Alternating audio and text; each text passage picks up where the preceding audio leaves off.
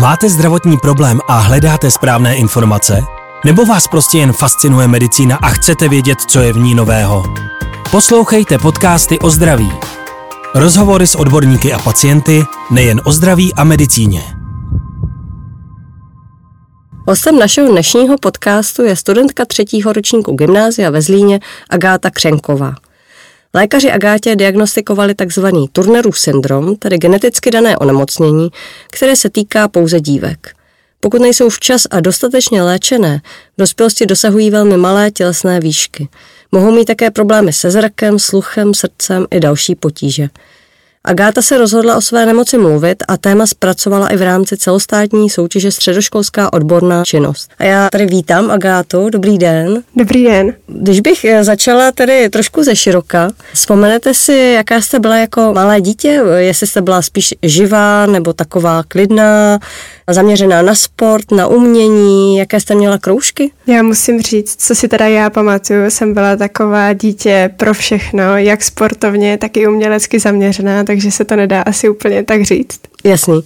A když jste vždy patřila mezi menší děti, ovšem v určitém věku se výškový rozdíl mezi vámi a vašimi vrstevníky prohluboval. Řeknete, jak vysocí jsou vaši rodiče, případně sourozenci, aby jsme měli představu, jak moc bylo zvláštní, že jste byla malá? Já myslím, že taťka má okolo 180, mamka okolo 170, ale sestra, ta byla právě malá a proto se nepředpokládalo, že já budu nějaká velká, ta má pouze nějaký 159.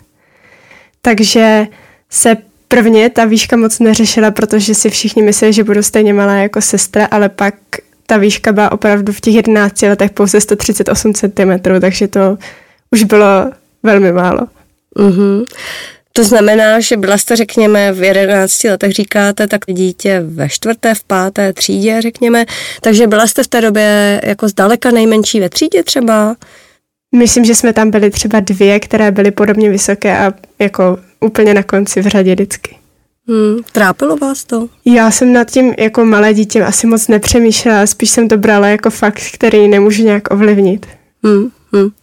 Vyskytly se tehdy u vás ještě nějaké mm, jiné problémy, které by upozorňovaly na možnou nemoc? Ve videu jste mluvila právě o potížích se srdcem.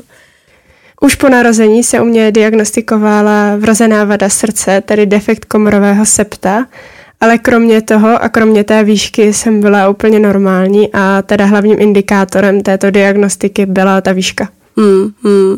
A kdo byl eh, tím iniciátorem toho vyšetření? Jestli to byli vaši rodiče nebo praktická dětská lékařka? A jak probíhala ta diagnostika? Já jsem ještě chodila právě k dětské endokrinoložce kvůli nějakému podezření na špatnou činnost štítné žlázy, tuším.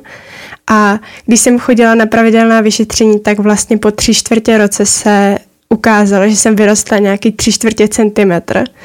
A tak paní doktorka ze Zlína vlastně iniciovala vyšetření na Turnerův syndrom, i když prvně uklidňovala rodiče, že je to něco, o co se vůbec nemusí starat a obávat, ale nakonec se to ukázalo jako pravdivá diagnoza.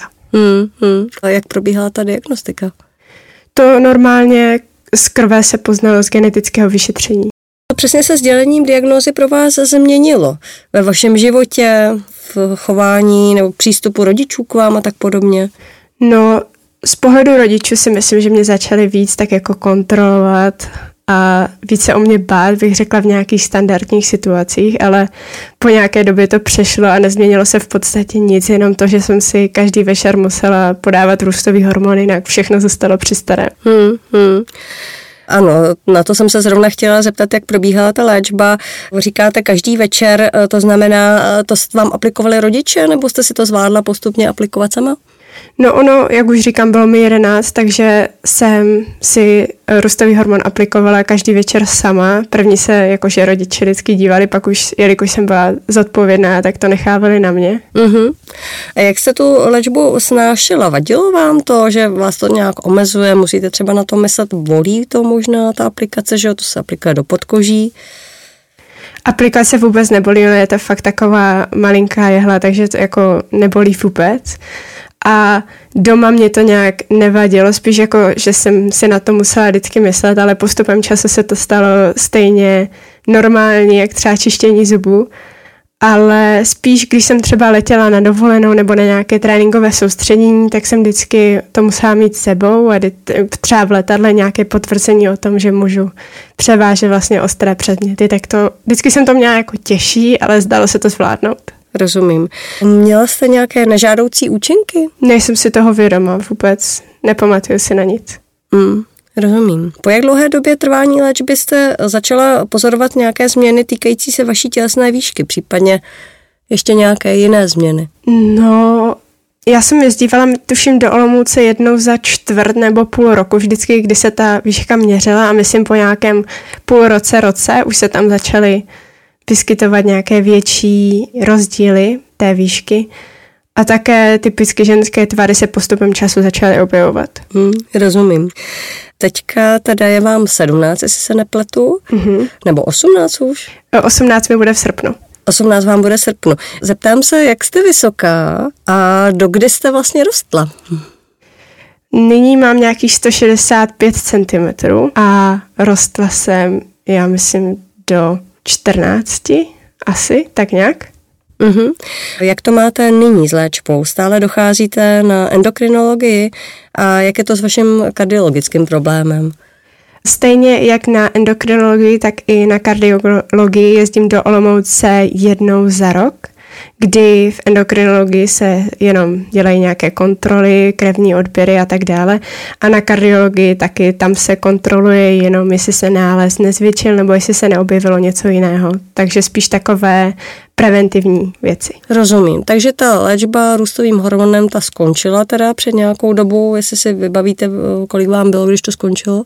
Já myslím, že nějakých 14 a půl, tam se to vlastně dělá podle uzavření růstových štěpin, pak už to nemá smysl podávat. Mm-hmm, ano, je to tak. Když bychom se nebavili pouze o nemoci, studujete na gymnáziu, účastnila se se talentové, nebo účastníte se asi právě teď, jo? Talentové soutěže studentů, hrajete vrcholově golf. Jak se to dá všechno sloučit s, s vaší nemocí? Jak už jsem řekla, teďka Turnerův syndrom pro mě nečiní žádná omezení v životě, takže spíš se pokouším všechno to dohromady skloubit časově, ale Turnerův syndrom na to nemá žádný vliv. Hmm, a ani neměl, třeba když vám bylo právě těch 12, 13, 14? Myslím, že určitě ne, jenom to podávání toho růstového hormonu, ale jinak to nemělo vliv. Hmm, hmm. Dobře. Ráda bych se ještě zeptala na vaše současné aktivity. Eh, účastníte se středoškolské odborné činnosti. Řeknete tedy, v čem to spočívá? Do této soutěže jsem se přihlásila na základě podnětu vodní chemie paní učitelky Benešové, kdy nás vyzvala k tomu, abychom právě zpracovali práci do této soutěže. Tam je nějakých 20 různých oborů, v kterých tu práci můžete můžete vypracovat. Já jsem si vybrala právě to zdravotnictví, jelikož mi Turnerův syndrom byl už blízký a měla jsem o tom nějaké informace. Navíc jsem se chtěla dozvědět o tom ještě víc a dělat něco, co mě baví. Hmm, rozumím. A jaké máte plány do budoucna po gymnáziu? Mám nějaké nabídky, jelikož hraju vrcholově golf, jak již bylo zmíněno, tak mám nabídky do Ameriky, abych tam šla za různé univerzity hrát golf a zároveň tam studovat což si ale nejsem jistá, jestli je úplně něco, co chci a protože bych chtěla studovat medicínu, tak by se to asi nedalo skloubit, takže momentálně to vypadá, že bych se chtěla hlásit na medicínu. Hmm, perfektní. Agáto, já vám přeju jen to nejlepší do budoucna, ať se dostanete na medicínu, ať se vám daří dobře a jsem ráda, že tento rozhovor může být příjemným vzkazem pro všechny dívky s Turnerovým syndromem. Děkuji. Naschledanou. Naschledanou. Pořadem provázela Lenka Kadeřávková. Poslouchejte podcasty o zdraví. Rozhovory s odborníky a pacienty nejen o zdraví a medicíně.